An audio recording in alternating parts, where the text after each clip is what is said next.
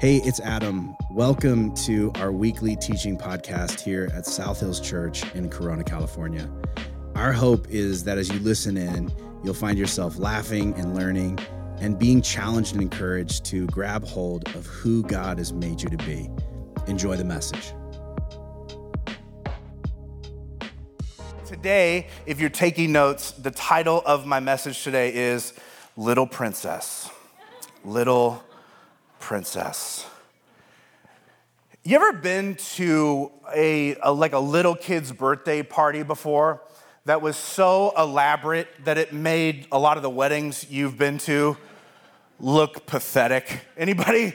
You've been to something like this before? Um, I, there have been times where I have walked into a birthday party and I'm just like, whoa, should I have dressed better? Um, man, this is, I feel like I should not be in this environment. What is going on? Are Kanye's kids here? Like, I'm confused about where I am, why I'm supposed to be there, and it's just so elaborate, right? There's pony rides.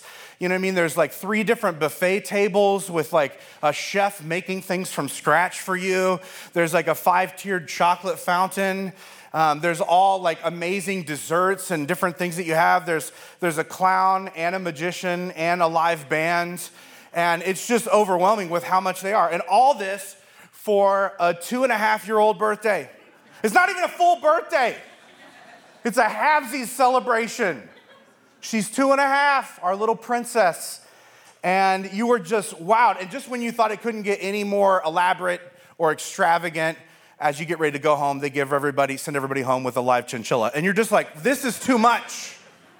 This is so much. And if you've ever been to something like this before, it is hard not to be like just bowled over by it, just wowed by it. And if you've ever taken your kids to something like this before, uh, that makes you annoyed with those parents because now your kids have different expectations of maybe what their birthday should be. And now you're just like, oh, I don't know about that.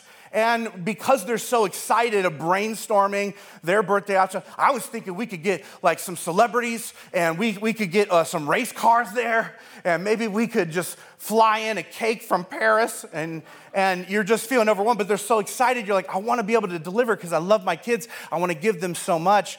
But you're just like, I'm not sure I can. And if you're like me and you're sort of a realist, uh, you find yourself at these parties being impressed, but also looking around and just thinking, like, how do they afford this? I mean, like, this is a lot. And I mean, I don't even know, I definitely couldn't afford this. And so if they can, that's great. Uh, but then it brings up this other question of like, is this even good for these kids that are here, for their kids, for my kids? Like, what is this doing to this generation of kids? How is it impacting the way they think about life and relationships and money and what it's for? There's a lot of questions that begin to sort of rise to the surface if you're a bit existentially neurotic like I am, okay? And all these things starts bouncing around your head, but most of us we're able just to push it aside and push it down. And I think a lot of this is because it feels like, you know, a certain standard has been set and we have no choice but just to rise to it, even if you can't afford it. And a lot of us, I think, feel overwhelmed because of this trying to keep up with the people around us because, you know, your kids can't be the only ones who get left out. I mean, you're not a monster. And this extends way beyond birthday parties, right? Like, your kid can't be the only one without that video game console, right? They can't be the only one without a purebred puppy, without this brand of clothes, without those specific shoes, without the chance to play travel ball, even though they suck. Right? With, with, the, with the opportunity to go to Cancun on spring break. You know, and, and as we're trying to give all this to our kids, the bills keep stacking up. And for some of us, we can afford to do it. And the question becomes is it worth doing? And for some of us, we can't afford to do it. And so we're driving ourselves into debt to make our kids happy. And the reason that the pressure is real for us is because the pressure is real for our kids. Kids, like you can see in their eyes that they feel this weight of trying to fit in and keep up with the people around them, which is really hard to watch. Like, if you're a parent, is there anything worse than watching your kid get bullied, picked on, left out, And it's even worse if we come to believe that the reason that's happening is because we can't afford to buy them something. Or maybe we've refused to buy them something. And the guilt that we experience from that can begin to just sort of pile up. I think a lot of us, we find ourselves in this place where we are just trying to protect our kids from how hard life is by giving them as much as we possibly can because we think that that is our job as parents. Watching them go without um, typically triggers in us memories of when we had to go without and what we hated going without when we were kids and sort of the social discomfort that that caused us. Which is why I think many of us are trying to give our kids the childhood we wanted, not necessarily the one they need.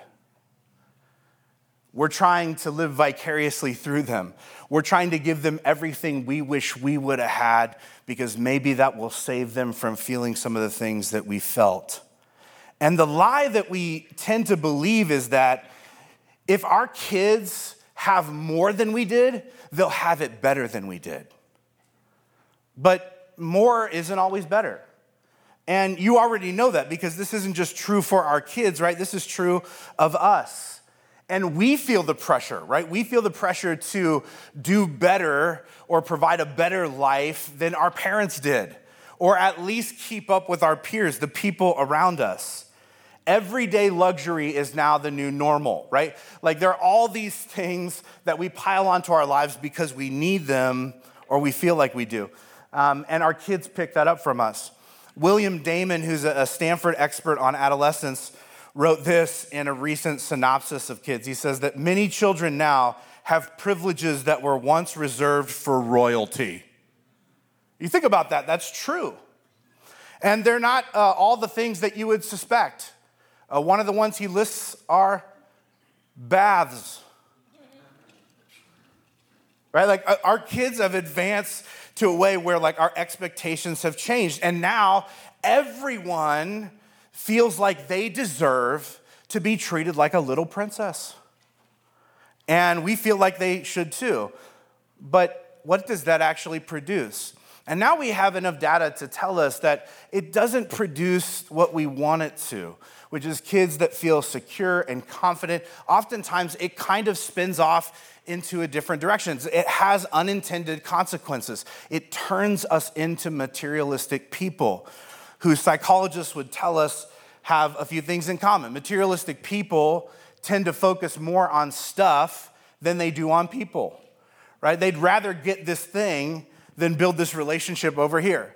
Uh, materialistic people believe that more stuff will make them happy. I cannot be happy until I get this, until I have this, until I can wear this, until I can go there. Materialistic people care more about impressing people with their stuff than the utility of their stuff.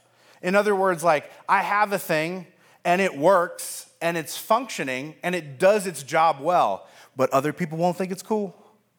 Other people won't admire me because I have it. And that is more important to me than the utility.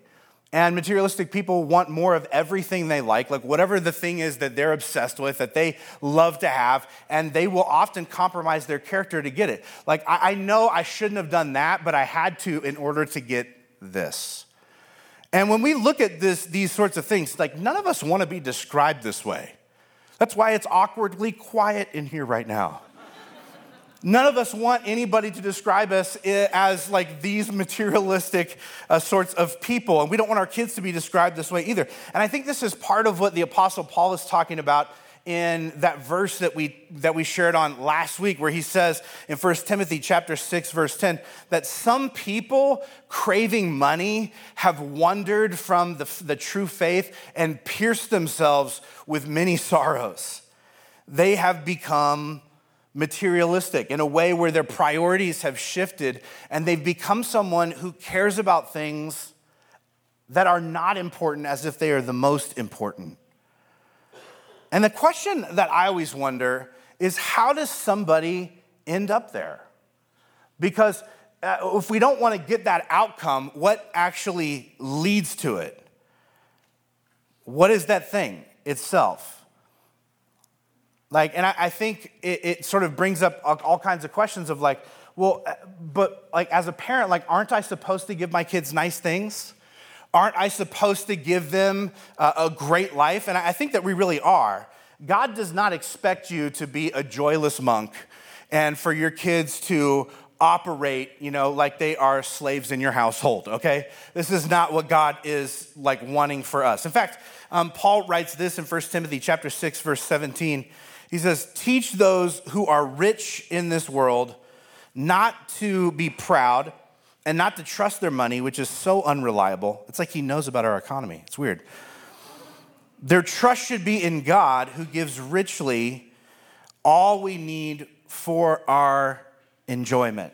In other words, uh, first of all, let's just back up because this verse starts with like this, this only applies to people who are rich. But just to do a callback to last week, according to the Apostle Paul, anybody who has enough clothes that they're not naked today and enough food where they're not starving today, in his mind, anybody who has more than that is rich. Therefore, in his mind, we are all rich, all of us in here. And so this verse is really for all of us. But he's saying, like, you shouldn't feel guilty about that. That means that God has blessed your life, and that's a great thing. God wants you to enjoy everything He gave you. What He doesn't want you to do is to trust in it and to rely on it for your self worth. To believe that, like, I'm okay because I have. Like, that's the thing that God wants us to avoid because it's hollow and it doesn't really work. This is how materialism takes hold. In fact, researchers tell us that spoiled children have certain things in common, four very specific things. So if you have kids or thinking about having kids, you want to know what these things are. Sociology experts tell us that, that, that children who are spoiled have these four things in common. The first thing is this they have parents who make their decisions, solve their problems, and absorb their consequences. In other words, their parents are never allowing them to sort of pick what they want to do and to sort of step out and exp- express themselves in the way that they need to. And when they do something wrong, their parents absorb the consequences and deal with the situation for them so that they never have to. The second thing is that they have few rules that govern their behavior or schedules.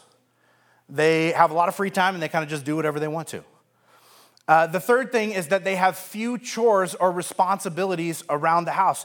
Everything is pretty much done for them so that there's nothing they really have to do to contribute to the community that they live in. And the fourth thing is that they have a lot of material possessions and continue to get more.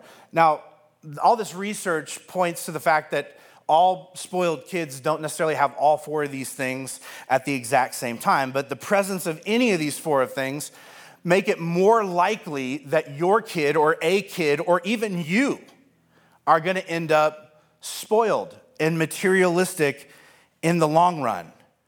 And what is fascinating about this, as I stare at this list and as you're staring at it, maybe you'll notice, I think the big takeaway for me is this, which is shocking.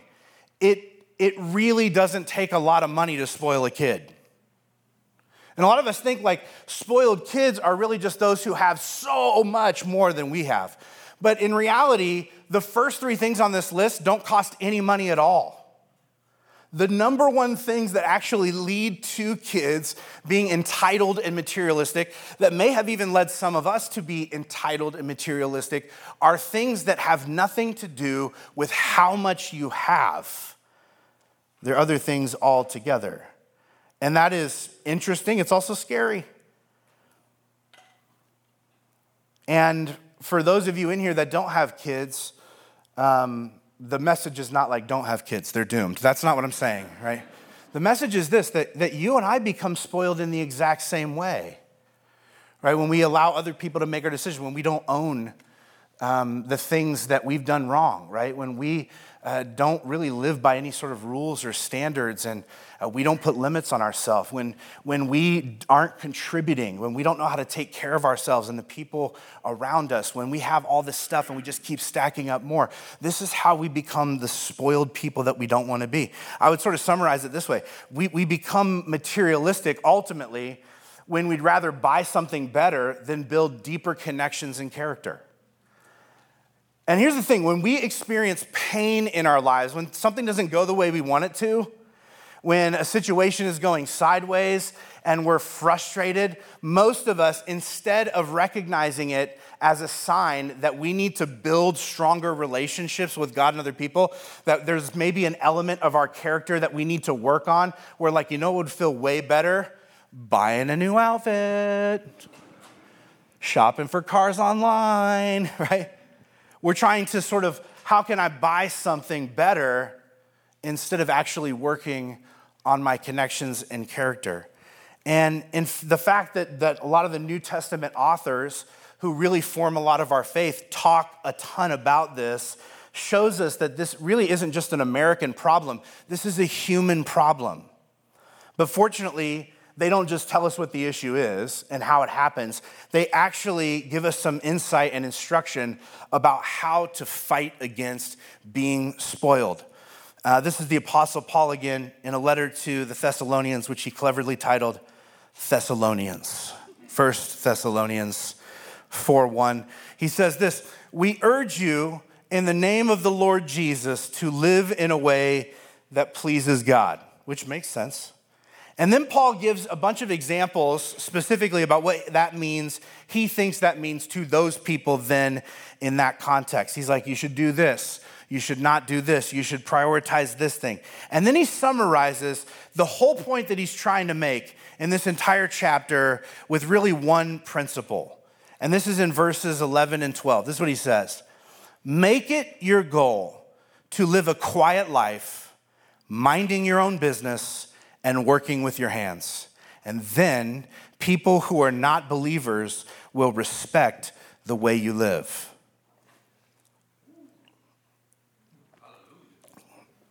And I want to unpack this line by line because it's uncomfortable, and I, I just think that it's more fun to go into the uncomfortable stuff and just watch all of you stiffen. Because um, that's what I did when I read it uh, and study for this. Live a quiet life. Like, what does this mean? In other words, focus on what God is asking you to do and stop being so concerned with what other people think about it.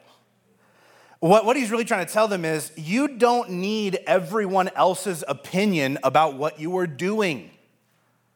You don't need to survey every person that exists, which is what we do on social media, for their approval about what we. And also, he's saying you don't need to give your opinion about what everyone else is doing which for a lot of us, we're like, but that's my favorite thing.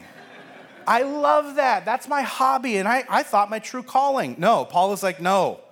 Which actually brings us to the second thing he says mind your own business, which is the opposite of what I want to do. I want to know everybody's business, right? I want to know what are you doing? What are you wearing? Who's that person in the picture? Is it really your brother?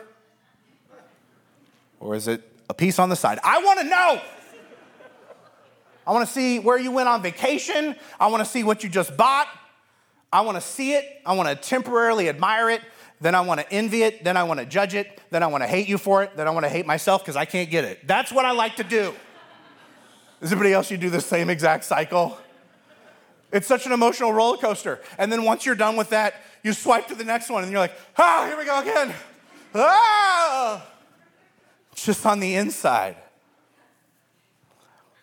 And Paul is saying, like, don't do that to yourself. Who cares what they have and what they did? What has God gifted you with? True fulfillment is found in focusing in on and truly enjoying that. So do that. Then he says this work with your hands. In other words, he's like, don't expect everything to be given to you. Expect that you are gonna have to go out and work for what you want and need. And in fact, don't just do work that is easy for you, do work that is a little bit stretching, that's a little bit challenging. You're made to challenge yourself with some sort of work that is contributing to the betterment of society and humanity. This is what you are made to do. But don't just work so that you can, you know, cover all of your base needs you need to actually invest yourself, your time, effort, and energy into caring for and bettering the lives of people in your community. And then he sort of summarizes all this by saying, like, listen, if you do all of that, then people who are not believers will respect you, which is important to Paul. And Paul's assumption is that we are all building relationships with all different sorts of people, that we see the image of God in every human that exists, and that we're building relationships with people who are Christians, with people who aren't Christians, with people who don't even believe in God, that we're building relationships with people because people matter. God loves people and we lean into their lives. And when you do build relationships with them, like what is it they're gonna notice about you? What will stand out? About you to people who don't believe what you believe. And what I think is really fascinating about this is that Paul is convinced that others will respect us for our faith, not because we seem so spiritual, but because we are financially responsible. Think about that for a minute. That people who don't share your belief system are won over to your faith, not because they're like, man, that person is so spiritual Oh man, they have so much of the Bible memorized. Oh man, they, they raise their hands in every worship song, not just the high crescendo ones. They're so spiritual. They don't care about that. They're not gonna eh, be interested in that. What they care about is like, how is this person managing their life in such a way that they can take care of themselves, that they're interested in being generous and investing in the lives of other people, and that they seem to be content with what they have no matter how much they have. That's the sort of thing that wins people over because they're like, How are you doing that? Because we all struggle with it. You must be tapped into something that enables you to not get hung up on materialism, realizing that your life is about something bigger than you. And so, if I was to take sort of everything that Paul is saying here and distill it down into four really succinct pieces of parenting advice, this is what it would be. Okay, to unspoil our kids, or for those of you that don't have kids, to unspoil yourself. Instead of making their decisions, solving their problems, and absorbing their consequences for them, show them how to be steady, humble, reliable people. How do we do that? Some really basic practical things. One would be this when, when they commit to doing something, require that they do it no matter how they feel in the moment, no matter how uncomfortable or inconvenient it becomes.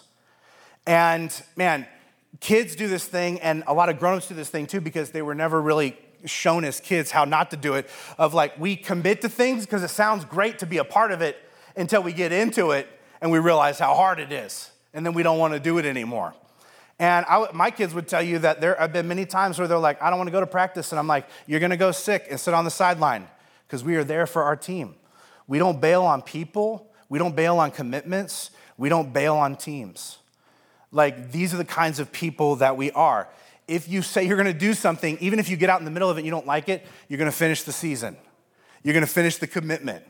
Because we are people who are humble, reliable, steady sort of people. Another practical thing is like to teach your kids humility, uh, teach them that they don't need to post about everything that they do in order for it to count that they don't need to take a picture and share with everybody else what happened to validate a, an experience, that they don't need to brag about every single thing that they are good at. You can just do something for the sake of doing it. This is why it's so great to do things with your family where phones aren't present and just enjoy the moment and there's no way to capture it because you're just there in the middle of it. And I would also say that we teach our, we show our kids how to do this by um, setting this expectation that when they mess up, they need to own it and make it right with the person they messed up with. And each of my kids could tell you that there are moments, not just within our family, but when they did something out in the community and we make our kids walk up to the person and admit what they did and ask for forgiveness and ask what they can do to make it right. I think our temptation is we don't want our kids to experience the heaviness of that, but it doesn't teach them to take ownership without it. When we absorb the consequences for our kids and don't make them own the things that they have gotten wrong with, the people they've gotten them wrong with. It teaches them that all their problems are other people's fault and that someone else will bail them out. That is a spoiled trait that we don't want to emulate. Now, one of the things you'll notice before I get to the second one is that all of these start with show them. And the reason is because what you, when it comes to your kids, like what you do in front of them is more powerful than what you say to them. And so you can tell them that they should do these things, but in reality, if your kids don't see you keeping your commitments, and you seem like you're constantly ch- chasing likes online and you never take responsibility when you do something wrong, why would they? And some of us grew up in uh, with a generation of parents who were like, "Don't do what I do, do what I say." And what did you do? What they did, right? You're just like, I don't care what you're saying, like, uh, because you're a hypocrite, and I'm just going to emulate what you're doing. If we want our kids to actually grab hold of what it is to live right, we have to model that in front of them. It's teaching while doing.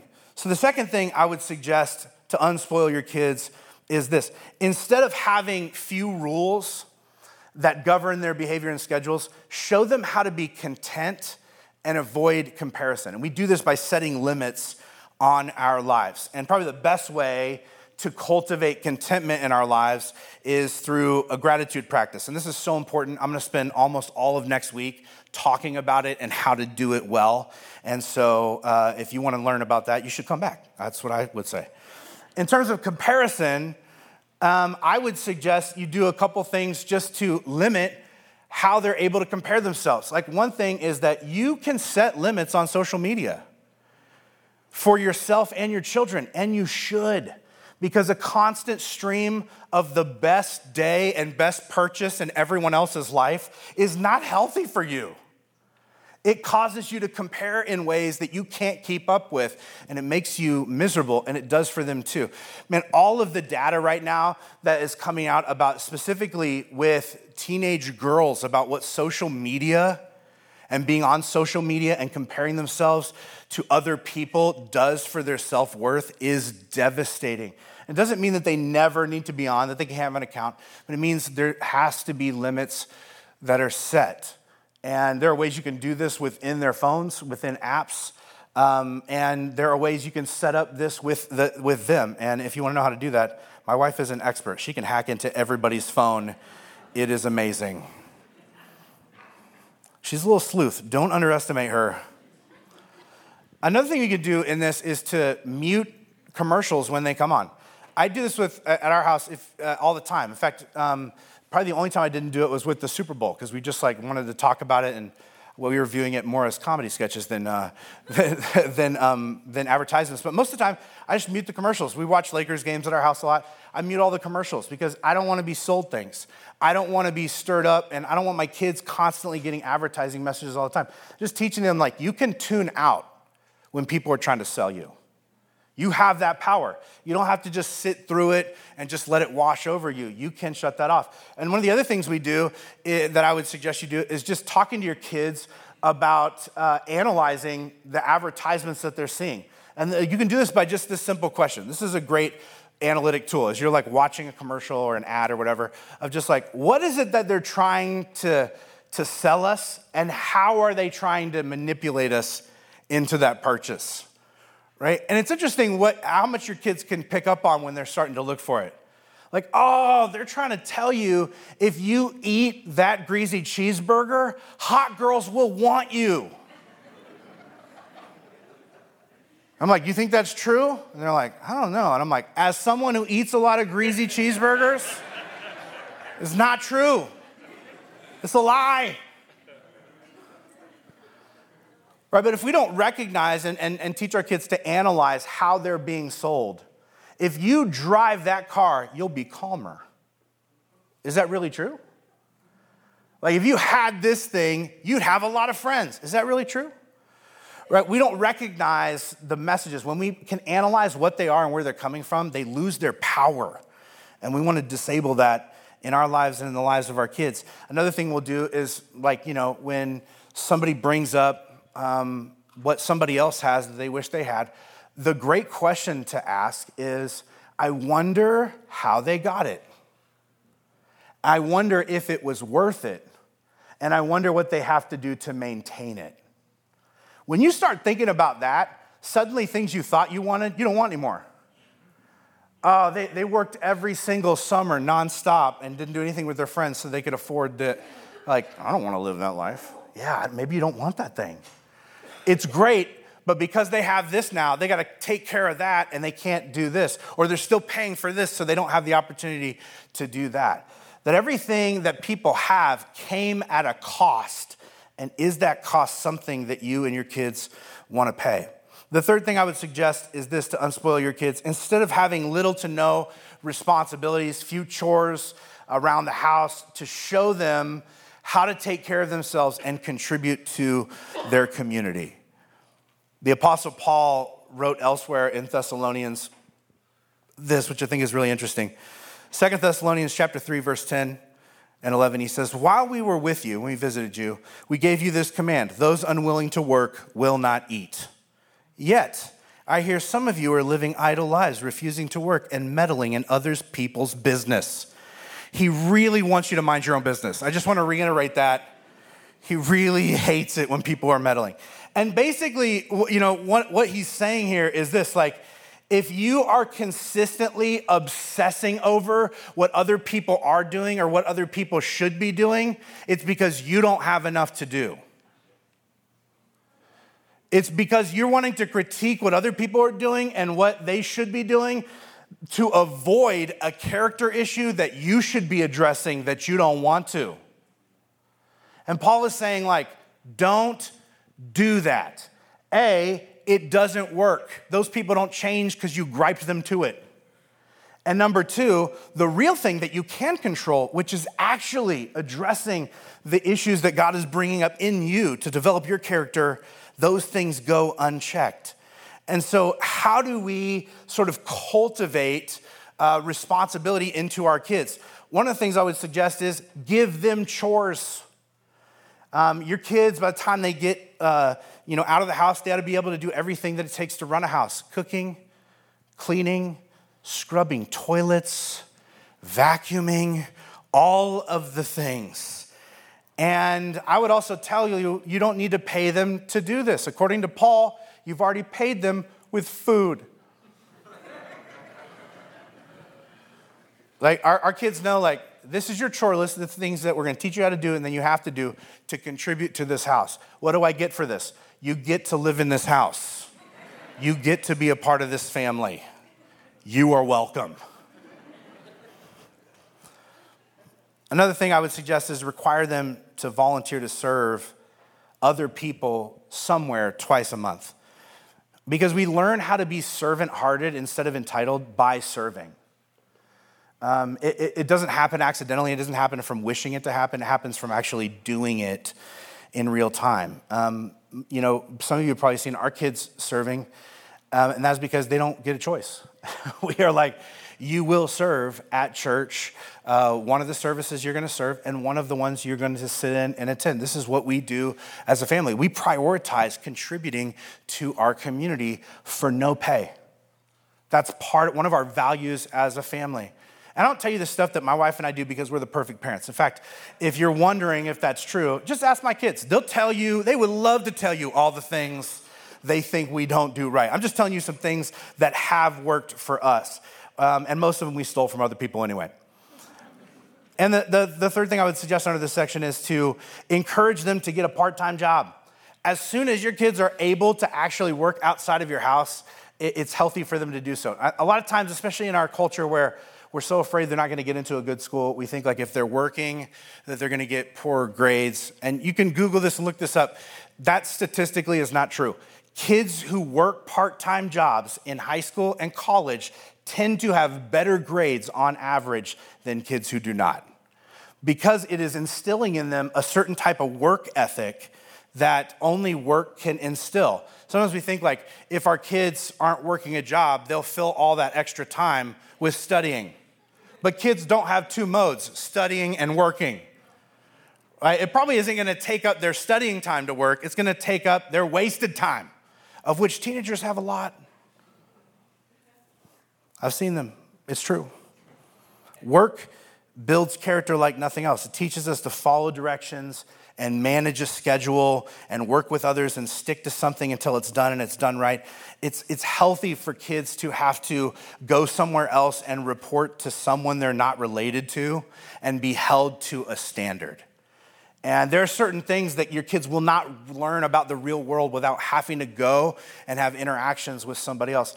And if they have a bad boss, it's even better because you're gonna coach them through how to deal with that and how to take ownership of their lives and stick up for what they need. And the fourth thing um, to unspoil our kids is this instead of giving them more stuff, more material possessions, show them how to prioritize building relationships over getting things. And one of the ways we do this is by prioritizing building relationships with our kids instead of just getting them things. Giving our kids our time and attention and affirmation because kids learn the importance of relationships by watching you in relationships and by experiencing you relating to them. Uh, one uh, financial advisor says this, which I think is really interesting. He has something called the Dewey's Rule. And uh, it's essentially this He says, like, in everything that you get your kids uh, to cultivate not being obsessed with and materialistic about things, is to aim to get them things that put them in the 30th percentile, which means if like, like 10 of their friends have cars, they have the seventh best one. And the reason he says to do this is because it teaches kids that like there's always in life, there's always gonna be people that are way far ahead of them, and there's always gonna be people that are behind them in terms of what they have or what they can afford. And it also teaches them that just because you can afford something doesn't mean it's wise to have it. It teaches them to appreciate something that isn't the best, but to treat it like it is still valuable. And it also teaches them that they can have incredible relationships without having the best stuff which is an incredible thing for kids to learn. Which is why my kids keep asking, why do we have the seventh best of everything? It's Dewey's Rule. Maybe you're thinking as you hear all four of these things, like, that's a lot. I don't know if I can do all that. And I'll just confess something to you. Uh, we can't, my wife and I, we can't do all these things perfect all the time. It's impossible, it's too much. Because to truly battle materialism in yourself and your family, you need a community around you who value what you do, helping you struggle forward. And to actually put as a priority what is absolutely essential. The writer of Hebrews puts it this way He says, Let us hold tightly to the hope we affirm that God can be trusted. In other words, trusted to take care of us, trusted to be who he says he's going to be, trusted to meet our needs, trusted to fulfill us. Let us think of ways to motivate one another to acts of love and good works and not neglect meeting together, but encourage one another, especially now. What does that mean, especially now?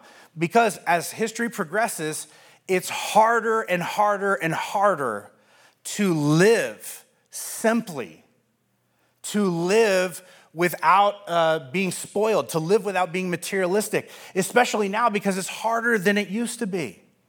Which means we need other people that are helping us to be who we want to be and help us to raise our kids to be who they need to be. This is part of the reason why we encourage you to get in groups, to be a part of Rooted, to bring your kids to SHS on Wednesday nights right? To uh, like because we all need to be around people who are like stumbling towards the values that we aspire to because the rest of the world is giving us a different message.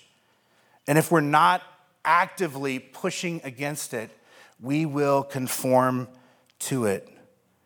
So here's how I would summarize this whole message. Like if you were just going to distill this down to one principle, it would be this to spend time with people who reinforce your values and set limits on whatever causes you to compromise. And this is something that, I, if I were you, I would hand to your kids and something that I would apply in your own life. Who is it that is actually modeling what you want to do in your life? Who's parenting like you want to parent? Who is managing their money like you want to manage your money? Who is uh, content in a way that you want to be content? Who is hardworking in the way that you wish you worked hard? Who is wise in the way you want to be wise? Spend time with those people. There are certain people and families that like I'm always trying to get my family and my kids around because I know that they will rub off on us and there are things that they do there are things that are a part of who they are that I want to be a part of who we are and I know it's more likely if we spend time with them. This is why I think coming to church is so valuable and building relationships with your faith community because you begin to become like these people. And then you've got to set limits on the things that are causing you to want to compromise what you truly value, what you truly care about, what is really important to you. And if those things are all materialistic things, it's time to set limits. It's time to get a new circle.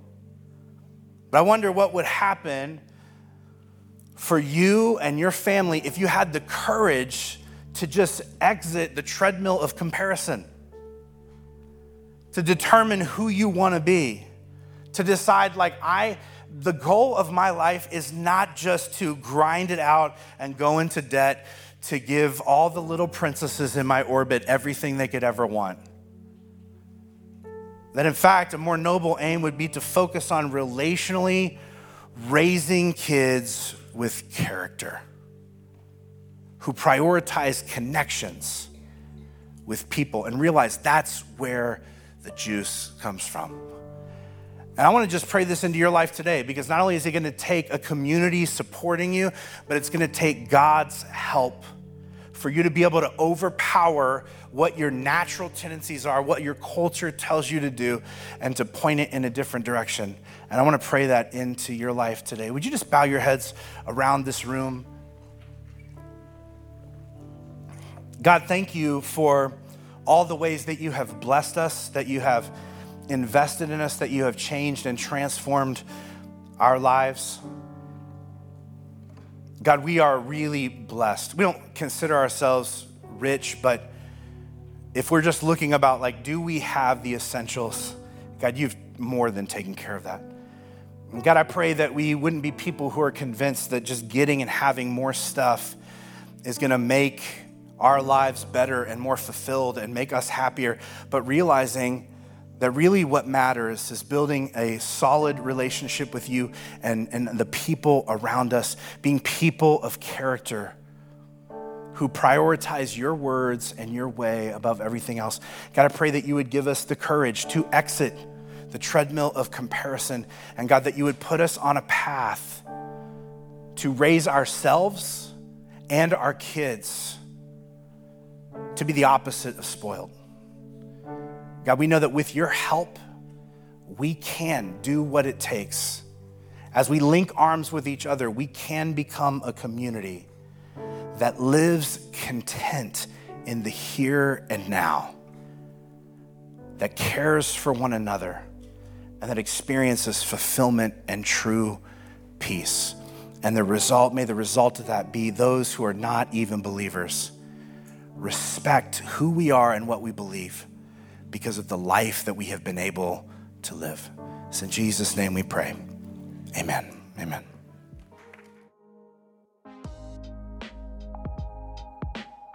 Thanks for tuning in to this week's message. We hope you heard something that spoke directly to where you're at right now in life.